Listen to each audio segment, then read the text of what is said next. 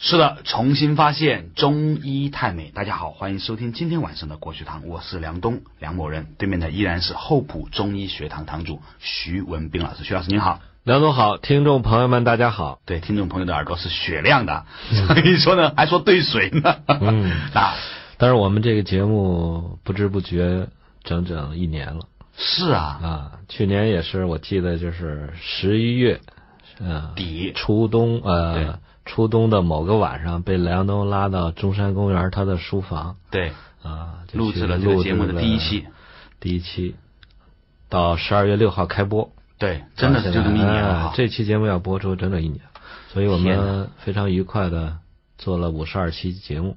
非常感谢我们的听众朋友那么热情的给我们的支持，而且呢，我得出了一个结论：一个事情但凡是正确的，那么它就会很容易就开始。做事情也比较顺。你看这个这个节目也就这样认认真真的做下来了，是吧？对，那很不容易啊。哎，那这个闲话少说，说回来，上一次呢我们讲完了之后呢，今天开始一个新的一章。以前呢我们大部分的时候呢都讲的是《数问》里的文章，有上古天真啊，有四季调神大论啊等等。那从这一次开始呢，徐老师为我们挑了哪一章呢？呃，我们挑了一个灵书的第五十四篇，叫《天年灵书哈，啊，《黄帝内经》是分成《素问》和灵书两篇的，》，两大篇啊。呃两大部分、嗯啊。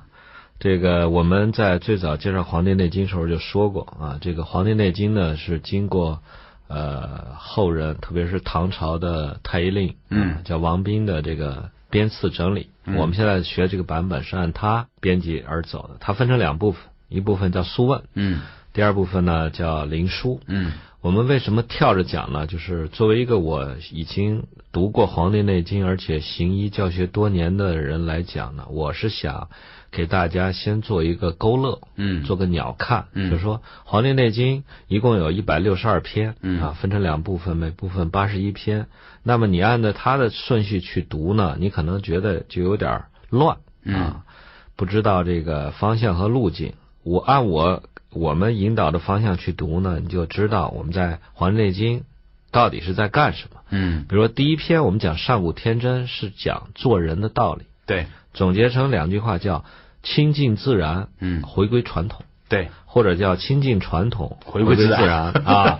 我们是讲的说做人要做什么样的人，而且他在揭示了现代人啊几千年来人性没有变，以酒为浆，以妄为常，嗯这些错误人人还在犯啊，不能尽其天年人有很多。第二篇呢，我们讲的是什么？上知天文啊，讲的是四气调神大乱，讲的是我们应该跟着天的星球啊、日月的变化的规律去走啊。第三部分呢，我们讲了那个呃金匮真言。金匮真言呢，它是介乎于天地之间，又讲天有八风，讲季节的变化，又讲了东南西北五个方向吹来不同的风，对你有什么影响？其实呢，从上知天文，我们就过渡到了下知地理。嗯到上一次我们结束的那个依法方议论呢，完全就是在讲地理。对，那么上知天文，下知地理，当然就有中之人士喽。哎，中知人事或者中知人和。嗯也就是说，中国道家的传承告诉我们什么呢？人的身心健康是和天有关系，和地有关系。那么更重要是和人与人之间发生的这种关系，嗯，都会影响到你的身心健康，会导致你出现疾病。那么怎么治疗它，也有相应的方法。那么我们就把它分成了三大块儿。嗯天文、地理我们讲完了，今天我们开篇就要讲中之人和，或者是中之人事于是就是《灵书经》的天年第五十四了。啊。这个天年我们在上古天真论就讲过，叫什么叫近期天年？对，按中医的理论呢，就说人的一寿嗯是六十，六十岁一个甲子对，啊。今年是我们新中国的一寿啊，哎一寿。那么我们说的长寿是吧？八十啊，到了一百岁，我们说长命百岁。对，但是道家认为，就是天赋给你的寿命叫天年，嗯是多少呢？一百二。是两个甲子。所以我们现在人到六十岁都退休了，就觉得好像自己整天没事儿干了啊，混吃等死。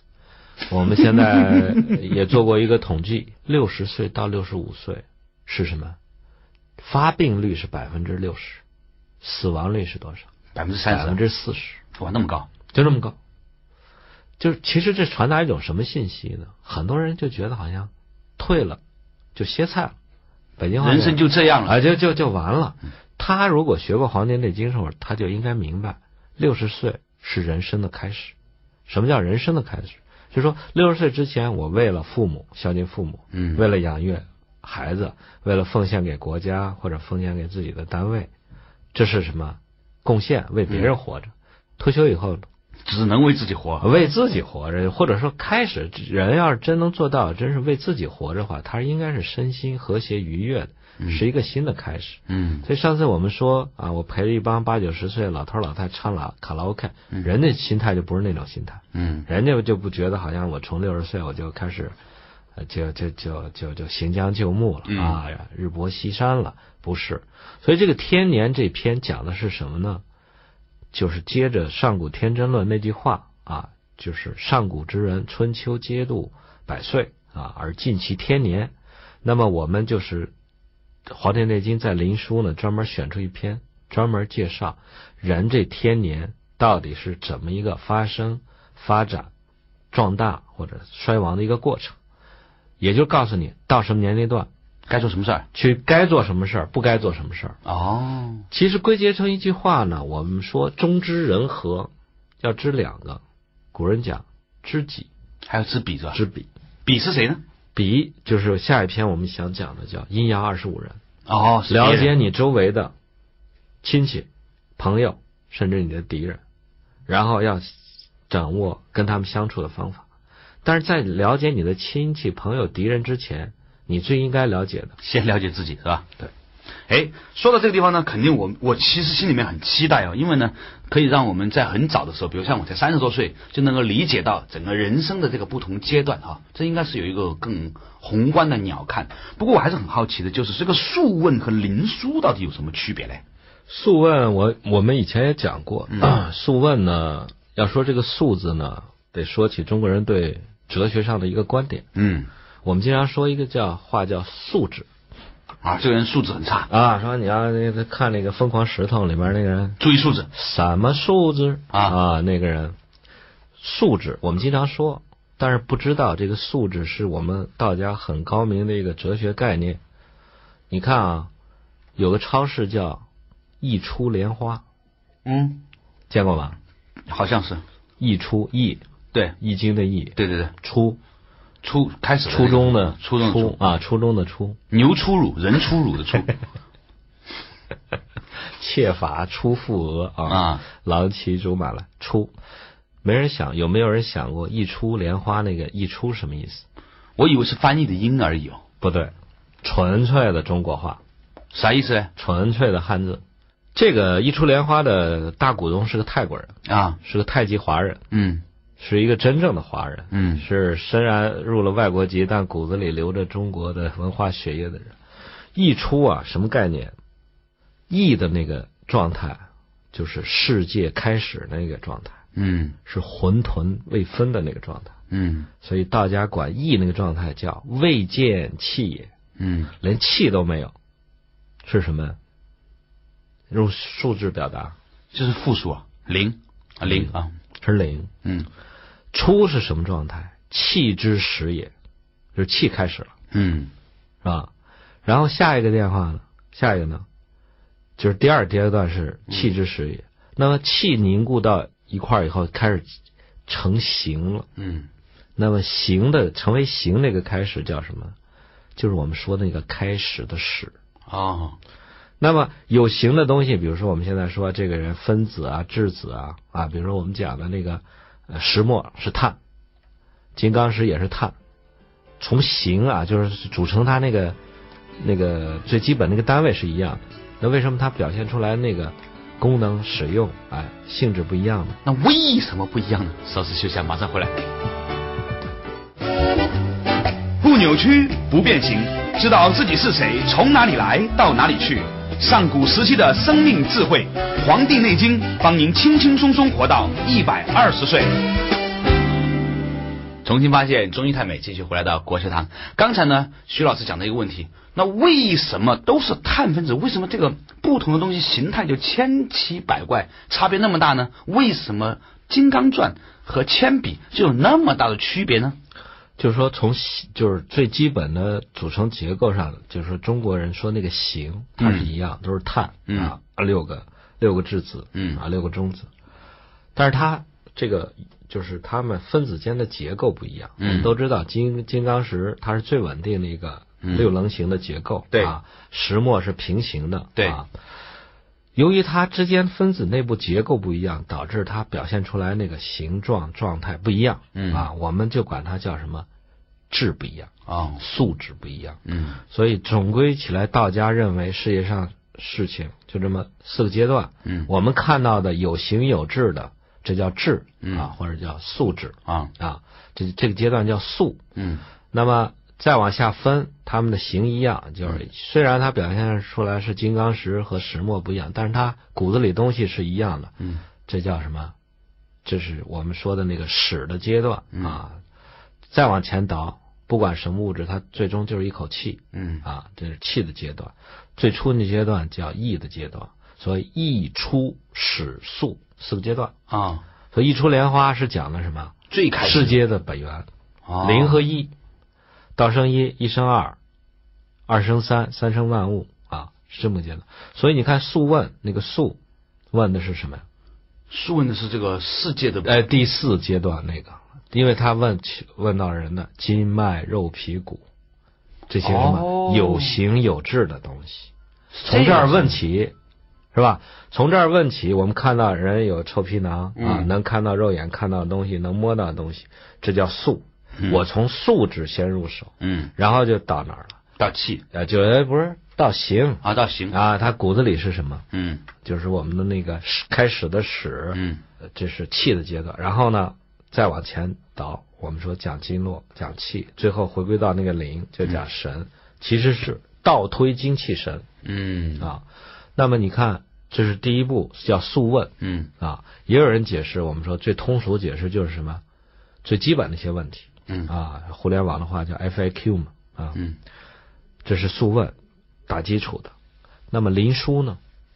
灵枢枢是指枢纽嘛，对不对？关键点，枢就是那个关键点，哦对枢是门轴嘛。对是吧？你想开门或者你想关门，那个门轴卡着不动，你是开不开的。嗯所以你掌握了这个关键点，就是什么省劲儿了，有巧劲儿了，是吧？你推动这个枢，我们老说中枢神经啊，嗯说这个枢密枢密院啊，就是最中心的那个机要部门机要部门控制开合的嗯啊，这叫枢。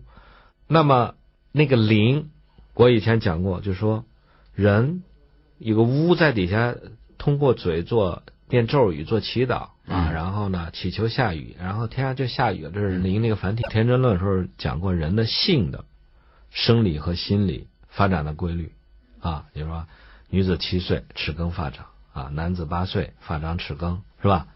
这这这一个七一个八这么个规律，灵枢天年就是不管男女，按年龄分段，它大概是十年一个周期，给你讲你的身体的变化和脏腑功能的变化，容易出现的毛病以及怎么治，这就是我们说的就按正常来说，应该有一百二十个一十二个节奏，因为天年是一百一百二十岁嘛，书上就这么说的。一按按十二段，绝大部分人可能活不到十二段，是吧？哎，以酒为浆，以妄为常，醉以入房。啊，以欲竭其真，竭其精以耗散其真。耗散其真，对，说的就这个事儿。嗯所以呢，今天呢，我们讲的就是《灵枢经》天年第五十四，嗯开始了不？啊，呃，另外呢，就是加一句，嗯我现在倡导一个口号呢，我提就刚才我们说了，亲近自然啊，回归传统。另外一个，我就发现，就是现代人的生活出现疾病或者导致过早的夭亡，其实是一个生活的方式问题。嗯再往后推，你采取这种生活的方式，后面还有一个什么生活态度问题。再往后推呢，价值观的问题。嗯啊，就是说你认为什么重要或者什么不重要。所以你看，我们道家的很多《黄帝内经》不说了啊，整天都在告诉你怎么养生，嗯，啊贵生养生啊，怎么，所以其他道家一些书都在讲贵生。嗯所以我现在还提出，我在不同的场合跟大家讲课的时候，我就提强调一个概概念，叫贵生。嗯，这个什么叫贵啊？以什么什么为贵嘛？对啊对吧？这个富和贵不一样，对是吧？我以前说，我说这个到饭馆把你这儿什么菜最贵点一遍，这人是要富人，嗯有钱，嗯，公款消费，不管是公款还是私款，这人有钱。嗯但是到了饭店以后呢，比如说，哎，我这今儿什么季节，我什么体质，然后呢，这个又在我处在什么地方，然后点几个适应天时、适合地利、适合我人的嗯，这么一个菜，这个人叫什么？贵人贵人。哦，所以孔子说过一句话叫“人贵有自知之明自，知之明”，所以我翻过来说，嗯，有自知之明的人是为贵，是为贵人。嗯，有那道理。么贵的反义词是什么？贱嘛，就贱人，对，就是犯贱。我现在发现犯贱的人太多，就是没有自知之明的人，没有自我，没有自我前提什么？根本就不了解自我。另外什么？就是认为自己不重要，还有一个是根本不知道有个自己。哎，不知道，就是很多人是没有没没有有刻意看过，哎，有一个人是我，嗯啊，或者说我在哪里？为什么我这个东西很有意思？对呀，你从哪里来？对吧？呃，所以它叫集体无意识。对，是吧？不知道有个我，就是人连活了一辈子就这么庸庸碌碌的，就这么活下来。所以说，人贵有自知之明，这是我强调，就是说唤醒中国人骨子里的那个什么贵族意识。嗯我不谈说我在培养贵族，但是我说中国几千年的文化传承浸透在你的基因里，你走到哪儿你都带着这个东西，嗯需要是被唤醒。嗯，唤醒的第一件事就告诉他们什么？人贵有自知之明，静下心来关注一下自己，体会一下自己。我经常说要恢复知觉，嗯是吧？好多人没有觉嘛，这这吃什么吃香的喝辣的，最后到医院一查胃癌，没觉是吧？第二就无知，嗯，对自己根本不了解啊！我就简单问个问题，我说你这身体不好，你这身不好还是体不好？不知道，不知道身和体有什么区别，所以这是要有自知之明。有自知之明怎么办？学学《黄帝内经》啊，学学医，学学中医。古人讲嘛，不知医为不慈不孝。嗯，那你不知医也不贵啊。对，不知医不了解自己，就容易犯贱。怎么犯贱呢？今儿流行什么？就跟着去，跟风，墙头草嘛，没根儿、没根儿的东西就容易啊。今儿来来个什么理论，跟人去。你有根儿的话，你就有判断，你就有你有鉴别，你就有取舍。没根儿的人就表现出来什么？来一阵风就跟着走。今儿流行吃什么保健就吃。那，前段深海鱼油，现在又什么海参，过两天又是蘑菇，所以这就是无知导致的啊。这是第一点，人要贵有自知之明。我们今天讲的天年，就是第一让你知己，了解自己，好不好？了完了，很多人得病不是别人害的，也不是细菌病毒害的，谁害的？是无知害的，自个儿害自己无知致死，啊！是吧？自己害自己，表现出来什么？有些人活的就是两张面具，他做人啊，说一套做一套，没办法。你说作为作为演员来说，我是在台上演一个人，下来还是我，没办法。对，但是很多人是什么？言不由衷，词不达意，然后白天做出一种表情，晚上是另一种心态，这叫什么？这就是叫心和意在打架，嗯这是最可怕的一种生活方式。就是说，你体内有两个你，而且这两个你还在打架，这是一种什么痛苦？这的确是一场痛苦。那个徐老师稍微休息一下，嗯让大家呢反省一下，你到底有多痛苦嘞？你看看自己，安静下来，问问自己，身体里面到底有几个你？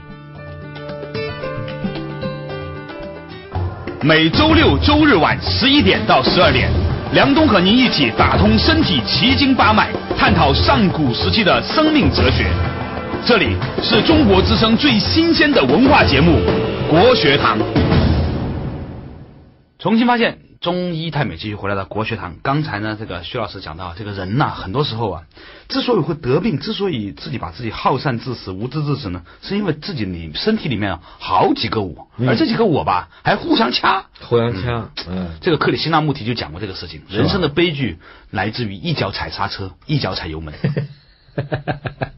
就汽车也这样嘛，是吧？你一个车刹刹车，一个油门，那个比比你开标标很高的速度还要损损耗这个车损啊。损损耗特别大。对，这表现在心理上的啊，比如说有些人本来很痛苦，但要强作欢颜。对啊本来觉得很搞笑，但又不敢笑啊我记得有个人说某某一个祸国殃民人去世了，他特想笑，但是呢，当时那种环境它又不能笑，所以这种情绪又在什么？你压抑你的情绪，就是靠你的后天的意识，对，是吧？老是这个理性和你的身体的那种本性在冲突打架，嗯是吧？还有的人就表现在躯体上，有些人表现就是干脆很直接就自杀，嗯有些人表现什么？慢性自杀，嗯慢慢折磨自己，把折磨折磨死。还有人什么？整天处在这种内疚和自责的情绪心态里面。还有人就得病，叫自身免疫性疾病，自己分泌一种细胞，吞噬细胞、免疫细胞，把自己的细胞杀死。所以其实是自己的意识里面觉得自己不想活了。这都背后有他的东西。对，这就你说身体里面有好几个自己、嗯啊，有些人就突然做出一件事儿，觉得别人都觉得莫名其妙，但是是他做的呀，嗯是吧？这就是我们说一定要什么，人贵有自知之明。自知之明的，就是恢复到了解自己的肉体，就是我们说素问，了解自己的气能量，了解自己的心，了解自己的意。在这个基础上呢，我还强调就是说，第一要贵自知之明，第二要贵生，嗯把生命永远放在第一位。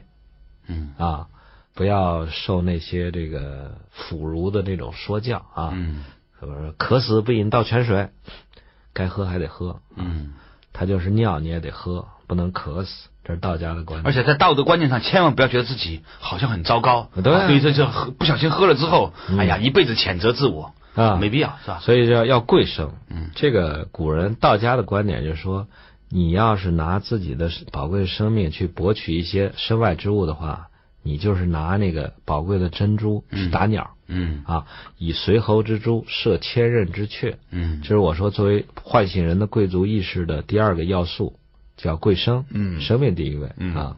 最后一个叫和为贵，嗯，贵和贵和就是说我了解自己了，但是呢，我能跟所有的奇奇怪怪、形形色色的人和谐相处，嗯这叫和为贵。有些人走哪儿都是对立面啊，有些人走哪儿都制造矛盾，有些人走哪儿就拉一派打一派，有些人走哪儿哪儿都是一团和气。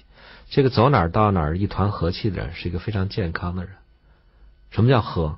和的前提是不同，嗯，是吧？对，我不同化别人，但是我见人说人话，见鬼说鬼话，虎狼从中我也能立身，嗯是吧？我就是跟这些豺狼虎豹在一块儿，我照样不会说我吃了他，他吃了我。嗯我们还是那么和的反义词是不共戴天，势不两立。嗯所以这个三个要素啊，唤醒我们中国人骨子里的那个贵族意识。嗯，重复一遍：第一，自知之明，贵有自知之明；第二，贵生生啊，不要被什么其他的说教闹了，把生命给献出去。对第三，和为贵。哦，所以这是我们讲天年之前，就说为什么要讲这一篇，大方向在这儿啊，哦，这是和天年有关，是吧？当然有关。所以有我以前有个同学叫陈天年的，我没想到他名字里那么有文化的。嗯，有，将来咱们写本书，把这所有的名人的名字给分析一下啊，把他的名，把他的字分析一下，然后出自哪老子呢，还是庄子呢，易经啊啊，易经啊？你中国人是有文化的。对，就是有的时候一，有的时候我常常都觉得很遗憾，是吧？嗯这个呃，所以我以后如果有小朋友的话，肯定叫或者叫敦敏，或者叫景行啊，诸如此类，那肯定是来自于这个易经或者人那个黄帝内经吧，黄帝内经念了一年《黄黄帝内经》了，对对对还不从《黄帝内经》起个名儿？梁天年什么的。梁天年，姓梁，名天年，啊字敦敏啊号号 号什么什么林书祖，号什么什么祖？哎，咱们开始这个今天这个话题哈，《林书经》天年第五十四。皇帝问于岐伯曰：“愿闻人之始生，何气助为基？何力而为盾盾？”啊，这个盾是木字边一个盾牌的盾对，啊，也有地方念损，但是我们这儿取它做盾的那个音。对。啊这个还是皇帝向他的老师岐伯请教。对。他说：“我愿。啊。愿愿。叫愿，，I won't，就是各从其欲，皆得所愿。对，这个愿是带心的，哦，是吧？发自内心的，发愿，哎，起心发愿。嗯，这个愿还带个缘字，对，他其实就想追寻世界宇宙的本源那么个意思，这是个愿、啊。愿闻人之始生，看看那个始，嗯，我刚才讲了，一出莲花，不史树 对，一出莲花啊对对对，始啊，对，以时，始是什么？形之始也。对，就是刚刚从气变成形的过程。哎，刚从一团气凝成了一个形啊，啊！你你要理解不了，你就是想一个无形的水蒸气突然凝成个小水珠，对啊，就那么个过程。对，所以说什么叫始？就是形之始也。嗯那么他在就是成为人的嗯人形的那一刹那，嗯，什么能量给他打下了基础？和气助为基基啊，什么叫基？基是那个基础嘛，但是呢，你看它这个是其土，基是基还是处？基和处有什么区别？哎，这是一个很有趣的话题、哦，很有趣的话题。我知道肯定是不一样的了，徐老师这么一问，对吧？但是呢，我感觉呢，这个你看土呢是有出，哎哎，鸡呢是个土，哎，所以是不是说而且土还埋在下面。对？所以是不是这个土呢是呃是是底部的出的土以上的那部分，而鸡呢是土地下以下的那部分没错，没错啊？真的这样啊？真的。哦我为什么说中国人都有慧根呢？啊，就是说我是中国人，对你，你本身有遗传，对呀、但后来被蒙蔽了。对，我们自个儿毁自己的文化，毁的比外国人毁的还厉害。嗯啊，这个基呀、我们一般叫地基，嗯是埋在土下看不见的。哦，但是你必须要打，你嗯地基夯就是夯不实，住的不坚固的话，你这房子盖不高对啊，这叫基。土下边那个那段那一段儿，杵是什么？嗯地上的那个石墩儿，压着它的那个，哎，就是在鸡的上面有个杵，那是个石头做的，嗯，石头上面立个什么东西？立柱。立个柱子，啊，这个柱子就是我们盖一个、呃大梁。哎，对不是梁是横，对。梁是架在柱子上的，对。那叫梁。对，所以这个鸡和杵就在这儿有这么个区别。那么我们说哪个是阴，哪个是阳？鸡是阴，对，因为在地下嘛，哎，地下杵是阳，哦。就相当于我们说根本，根和本就不一样，对吧？哎，根是埋在地下的，本是出出土以后那个树干啊，啊，末是那个树梢。嗯所以说，皇帝问，就说当人成为人的那一刹那，始生成形的那一刹，不是说我现在有胳膊有腿叫成形啊，啊，它最早就是一个，应该是两个吧，起码是一个钉子一个卵子嘛。那还不是你，是什么时候？一个精子一个卵子，那会儿还没你呢，对呀、是他们俩合二为一成为一个一个细胞的时候，对。那才是你。对，那这个所谓的啊人之始生，就是那个那个那个时间点就是当他们俩结合成一个的时候，合二为一的时候，啊，你才叫始生。他是精子卵子，那还不是你，嗯。那还不是你。就好像我们这么说的，夫和妻嗯。组成了一个家，嗯。对吧？那么他们俩离婚了，丈夫也在，老婆也在，什么没了？家没了家没了。家是个什么东西？哦，对不对？我们说老说精气神，神到底是啥东西？嗯是个合合而成，是个合合而成的东西，离开谁也不成，但他又不是谁，太对了。对不对？太对了，稍微休息一下啊，马上继续回来。不是动物相对论，国学堂 重新发现中医太美，差点说错了。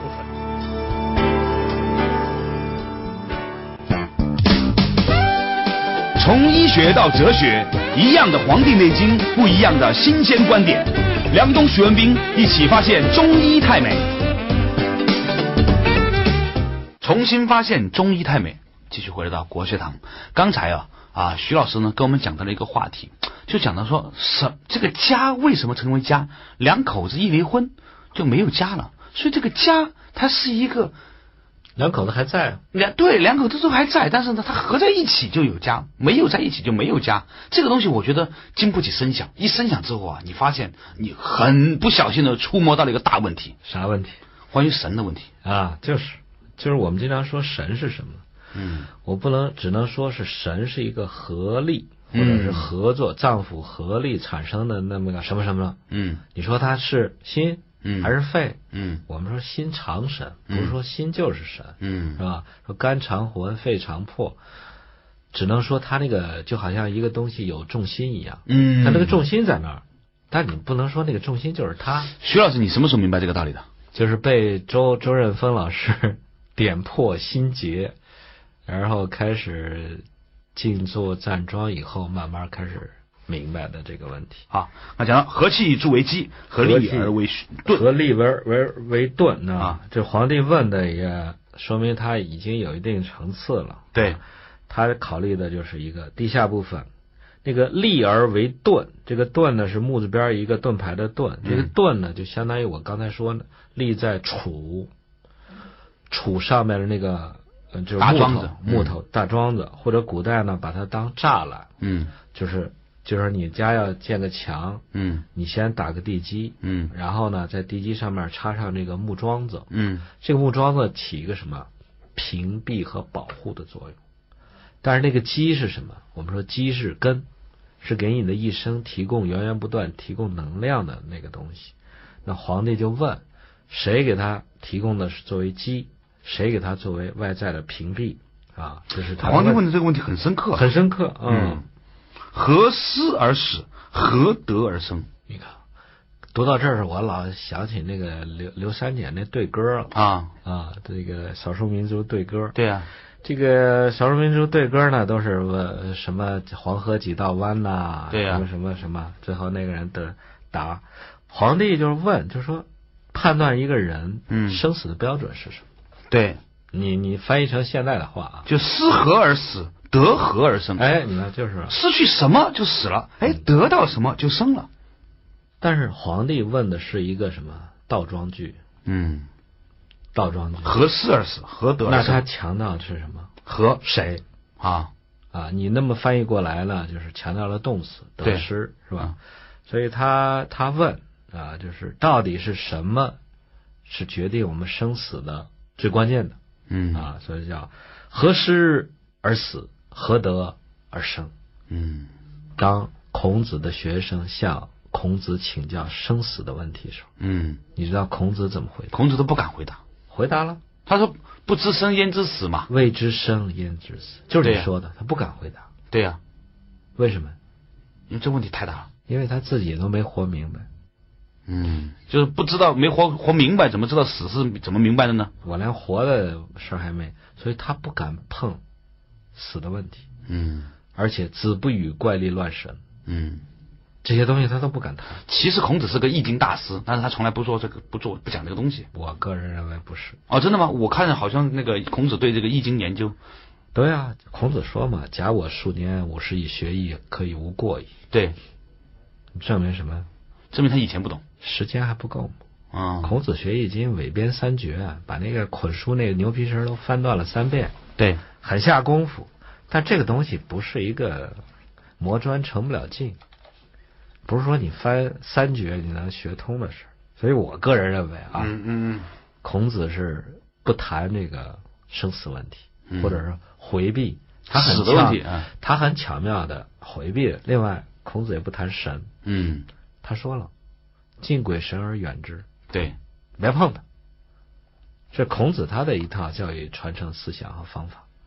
所以说，愣把儒家说成个教，说儒教和宗教，我觉得有点拔高。嗯为什么呀？是宗教就要谈生死，就要谈鬼神。嗯你如果不设计解决不了这个问题，或者不谈这个问题，那您不要成为教。所以我觉得孔子是被后人啊给人为的拔高了。对照一下《论语》，再看一下《黄帝内经》，嗯皇帝就这么问了，岐伯还就这么答了。对，岐伯怎么回答的呢？岐伯曰：“以母为基，以父为盾，失神者死，得神者生也。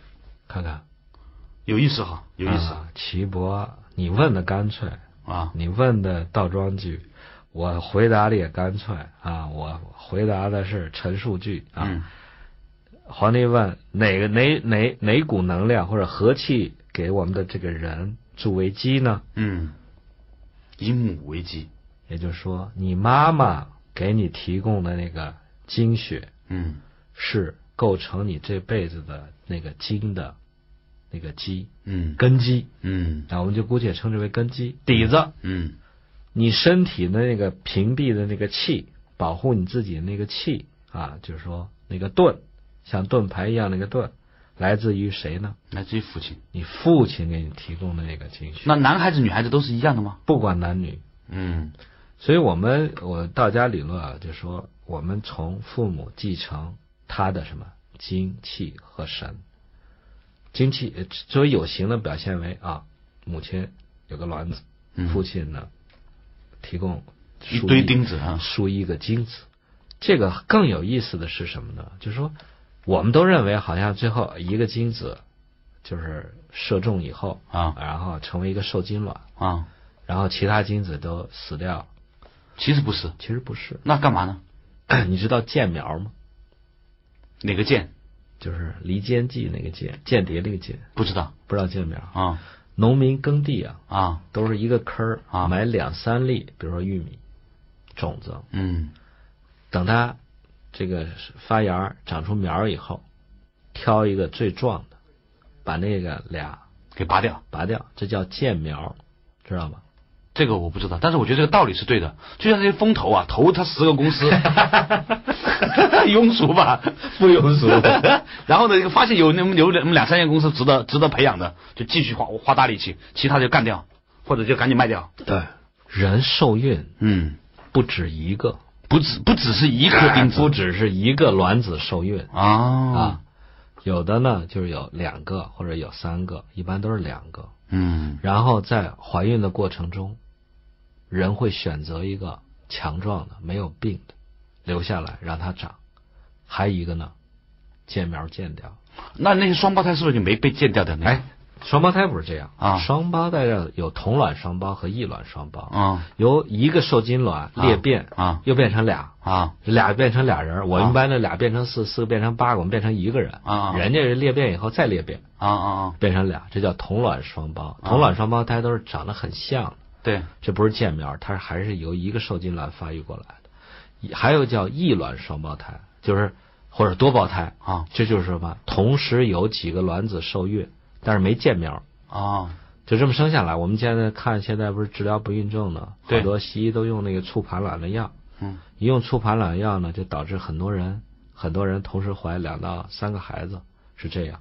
其实啊，每个人都是这样，就是说同时有两个卵子受孕，然后母体自动选择一个强壮留下来，那个就萎萎缩掉。嗯你建苗的时候，是不是你难道会有什么恻隐之心吗？你说，哎呦，我怎么不该建？我的重我的重点是说，他建苗他肯定是建一个最强的留下来。对，但是呢，你这样的话呢，他可能本来是个男孩被干掉的那个呢，嗯哎，被保留下来了。嗯啊，那个女孩被干掉，这样的话呢，啊，你讨论是另外一个对，这这个不健康，我是说。谈不上。我我我在小时候，我觉得我小时候在我妈那个老家那村里长大，很多经历啊，对我、对我影响特别大。对我就跟着去锄地，啊，锄地呢是很很很讲究，那手法呀、又不费劲儿。嗯你要掌握什么又不费劲儿，又把草除了，嗯又得把那苗留下来，嗯还得不你走路吧，还不能把那个地给人踩的踩实了。嗯啊，你还得留着那个那个虚虚的那个土壤。我就是不会用锄头，我就给人用剑苗，这是我亲自参加过。嗯。你把那苗活生生揪下来，你心里是有点不落忍，嗯，但是为了能让那个苗更好的生长，嗯。那这是是必要的。还有那葵花，葵花上面长出一个头，结的葵花籽儿特别粒儿也大也饱满，葵花长出五六颗头，你还不忍心，然后全，那现在可以插花儿，倒是留着。你要指望它结籽儿就算了这样子啊。哦。哦留一个保一个，所以说和气助为基，和气立为盾，所以以母为基，以父为盾。这就说明什么？一个人的寿命长短谁啊决定的？母亲。母亲，母亲决定的。一个人的活力是不是充沛，是不是能冲、能杀、能打，父亲决定的。所以外在流露出来的那个父亲，嗯，根儿里面、骨子里的母亲。所以看一个人，看他的灵魂深处，要看他妈是什么人。有的人说嘛，母亲的素质决定了一个民族的前途。您现在收听的是中央人民广播电台中国之声最新鲜的文化节目《国学堂》，辅佐中国文化发扬光大。不论男性、男生和女生吧，啊它其实是一个肾的功能的一个体现。嗯啊，肾主封肠，但是呢，膀胱叫周都之官，津液藏焉，嗯气化则能出矣。所以你看，我们治疗女性这个不孕症的时候，我们一般老选用足太阳膀胱经的很多穴位。嗯最有意思的叫昆仑穴，嗯足太阳膀胱经的第六十个穴，在我们的脚的踝骨外踝的高点的后面啊，嗯在那个凹陷处，昆仑穴。嗯，还有最奇妙的一个穴叫至阴穴，在哪儿啊？是是我们脚趾头啊小脚趾头外侧，就那个指甲那个角的那个外侧一点，啊这个穴叫至阴穴，是足太阳膀胱经的第六十七个穴。这个穴你知道能干什么吗？能矫矫矫正胎位不正。哦是吗？就说呃，这个女人怀孕了啊。本来怀孕的孩子是什么？头冲下的，对。呀如果是横着的或者头冲上的，叫嗯。横生倒产，嗯。这个将来要出问题。对。啊。头冲下这个位叫脾卦，嗯。这是怀孕状态，一出生一头转过来冲上了太卦啊。所以你要发现这这个女人怀孕了，胎位不正，想矫正她子宫的胎位，你就用艾灸灸她这个膀胱经的最后一个穴叫至阴穴，嗯至是冬至的至，阴是阴阳的阴。嗯，我们后背还有个至阳穴，在哪儿啊？后背第七颈椎、第七胸椎棘突下，对啊是督脉上的一个穴。你一灸这个至阴穴，大概也就十分钟到二十分钟，你再去做 B 超，胎儿转过来，一个人子宫气化功能强不强？对子宫是不是温暖的？对我们现在很多人叫宫寒不孕，啊，一把种子撒到冰天雪地里，不可能长。对所以，一个气化功能好的女人，就是你刚才说的这个。啊，所以你看这生的小孩个个都是骁勇善战，是吧？嗯，所以呢，这个以母为基啊，以父为盾。这个以父为盾呢，就说了一个外在的表现。嗯啊，呃，我们经常说看一个人孩子说像爸爸还是像妈妈，嗯其实呢，提供你的精血的那个基最根基的是母亲提供的。嗯 这个以父为盾呢，就是说他的这个这个外在的这种行为方式，特别是我们保护自己的这个叫卫气，嗯，哪个卫？保卫的卫啊，啊，保保家卫国的卫。在哪儿？胃气是在哪里的？卫气是在我们皮肤腠理之间的那个气，那个营营气和营气是在血管里面走那个气。那容气呢？光荣的荣，那个哦，那叫荣和营是一个气。哦哦啊，荣和营是一回事。我们叫营养和荣养，荣和营是一样。哦，这样子。这个胃气，所以这个如果这个人说生下来弱智啊，嗯走路人家孩子都同样同一天生的，人家孩子说话了，人家孩子开始这个打酱油了。爬了，开始坐啊了，开始走了，或者心门都闭合，他们孩子总慢一步，根儿上从哪儿找？从妈妈那儿找啊。啊，如果说这个人就是说，呃，表现出来的行为方式或者老得病啊，老感冒，从父亲身上找。这样所以。这就叫以父为基，以母为基，以父为盾。嗯，下面一句话是最关键的：失神者死，得神者生也。失神者死。这句话吧，我觉得中国字的有有意思的地方在哪儿啊？看着吧，你也明白，你就翻译过来呀。啊，失去神的就死就就就死了，得到神的就生了，好像呢，他也能讲得出，你好像也明白了，但是呢，那神到底是个啥？对，问题就来了，嗯，这个神啊，我说了是个合力嗯。产生的那么一个，就是说我们说五脏六腑一块儿工作，它会嗯。产生和谐共振，或者产生一个合力，或者我们打着一个小火苗，点燃汽油，它产生那种光芒，那叫神。那么说没有温度或者没有油，这个神也不在对，啊。但是呢，你有温度或有油，没有人来给你点这一下，你这火也着不起来。对，所以这个神呢，就是我们说的那个超乎于物质之上、超乎于形之上、气之上的那个最早的那个推动力啊。我们讲过引申万物者，嗯就是他最早。所以《黄帝内经》有一篇文章专门呃讲什么叫神，他讲两精相搏谓之神。就是说，父精母血，父亲提供的精子和母亲提供的卵子搏接在一起合二为一的时候啊我们经常搏斗，什么叫搏斗？肉搏啊，啊，必须要接触嘛对，啊。合二为一的时候，在那一刹那，一个新的生命诞生了，那就是你的神。嗯那么换言之呢，中医判断人死亡的标准是什么？失神。什么叫失神？我们经常说失魂落魄，嗯，行尸走肉，魂飞魄散，是吧？说是什么呀？也就是说，你丢一个神或者丢一个魂，你不算死；你丢两个魂，你也不算死。你要把最重要的一个魂丢了，哪一个魂呢？胎光。哦，这是道家对我们老百姓都平常说三魂七魄嘛。嗯那三魂到底是什么呢？告诉大家，三魂是三个代表着我们神的不同层次和不同功能的这么一个什么什么。最重要的那个叫胎光，胎是胎儿的胎，光是光明的光。那另外两个嘞？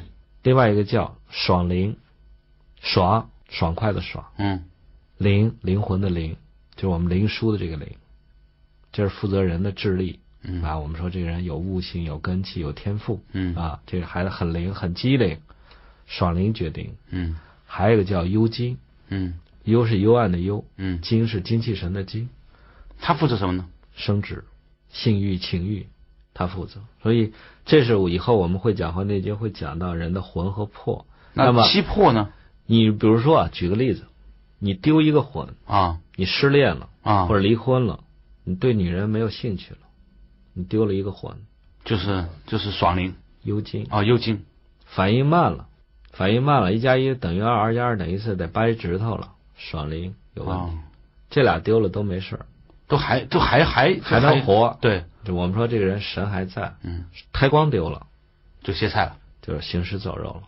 具体这个大家可以看一下，网上可以搜到一个小说，就叫《黄连后破》。黄连大家知道，黄连是个中药，嗯后我们老街上厚朴中医学堂，对这个字是朴素的朴，嗯但作为中药来讲，它念破。这本书，这里面描写一个老中医给人看病，就看神。就看人那个人活生生来找他看病，他说：“你准备后事吧，你已经死了。”为什么？那个人最后要给他钱，他说：“对不起，我不收死人的钱。”这是中医，哦，他看到是胎光走了。他看到的是神走，胎光没了。嗯那个人还在活在什么？意识还在，啊，还能算计，还能开会，还能吃，还能喝。就是那个什么幽精还在，可能。胎光没了，其他可能还在。你看啊，你们把一个鸡的脑脑袋砍了，那鸡还跑两圈呢，对是吧？对，是吧？它留下那个魄还在嗯。啊，魂没了，魄还在。这就是刚才，对刚才徐老师就讲讲起来，你刚才讲三魂七魄是吧？嗯广东话这个俚语里面，三魂不见了七魄，就这平常都这么说的。嗯但是呢，大家都不知道七魄是哪七魄嘞。嗯，他这个故事啊，当时你看啊，我看这篇，他还拍成电影了。这个《黄连后破》，啊哈，他原来是本小说嘛，对，后来拍成电影，谁演的这个老中医呢？就那仁义那个朱旭，啊，很很很水平很高一老演员。当时我看这个电影的时候，电影叫什么名字啊？就叫《黄连后破》。有这么个电影啊？哎有有有，拍的非常好，我建议大家去看看。我当时看这个电影的时候，我还不信中呃不信那个气呢。啊，我看到这一段上，我就觉得有点吹了。嗯我说你说我们中医好，这东西也不能这么瞎瞎编。等我后来跟着那个老师学，跟着周，特别跟周润峰老先生学入门以后，对气有体会以后，我才知道这是真的。就说那个老先生给人号脉说：“你准备后事吧，你已经没了。”你想啊，西医判断人死亡怎么判断？脑脑供脑停止，最早是判断就是心心心心脏停跳，对，后来发现不对，好多心心脏骤停人过了那么几十几分钟啊，重新跳回来了。后又活了，哎，送火葬场路上或者埋埋葬路上人又叫我敲棺材了，嗯。说这个标准不对，嗯。就发明一个叫脑死亡。啊，所以说一宣布脑死亡，说就跟家属商量，这个抢救没有什么意义了，是不是我们把呼吸机关掉？这一关不就没了吗？其实那人早就没了，但后来你就是那个在英国出车祸那个刘海若，嗯已不已经在英国什么这个那个治疗半天，认为什么脑死亡了，就认为不可救药了。对后来人家回到北京对啊啊宣武医院嘛，宣武医院，然后是安宫牛黄丸，安宫牛黄丸，包括一些退烧啊，先退烧抗感染，最后又醒了。好多认为被宣布脑死亡、交通车祸被爱心的老婆或者孩子呼唤而醒，这现在他们又得修修订这个标准。说他这个标准老在变。中医判断很简单，得神者昌，失神者亡。说得生者死生，失神者死。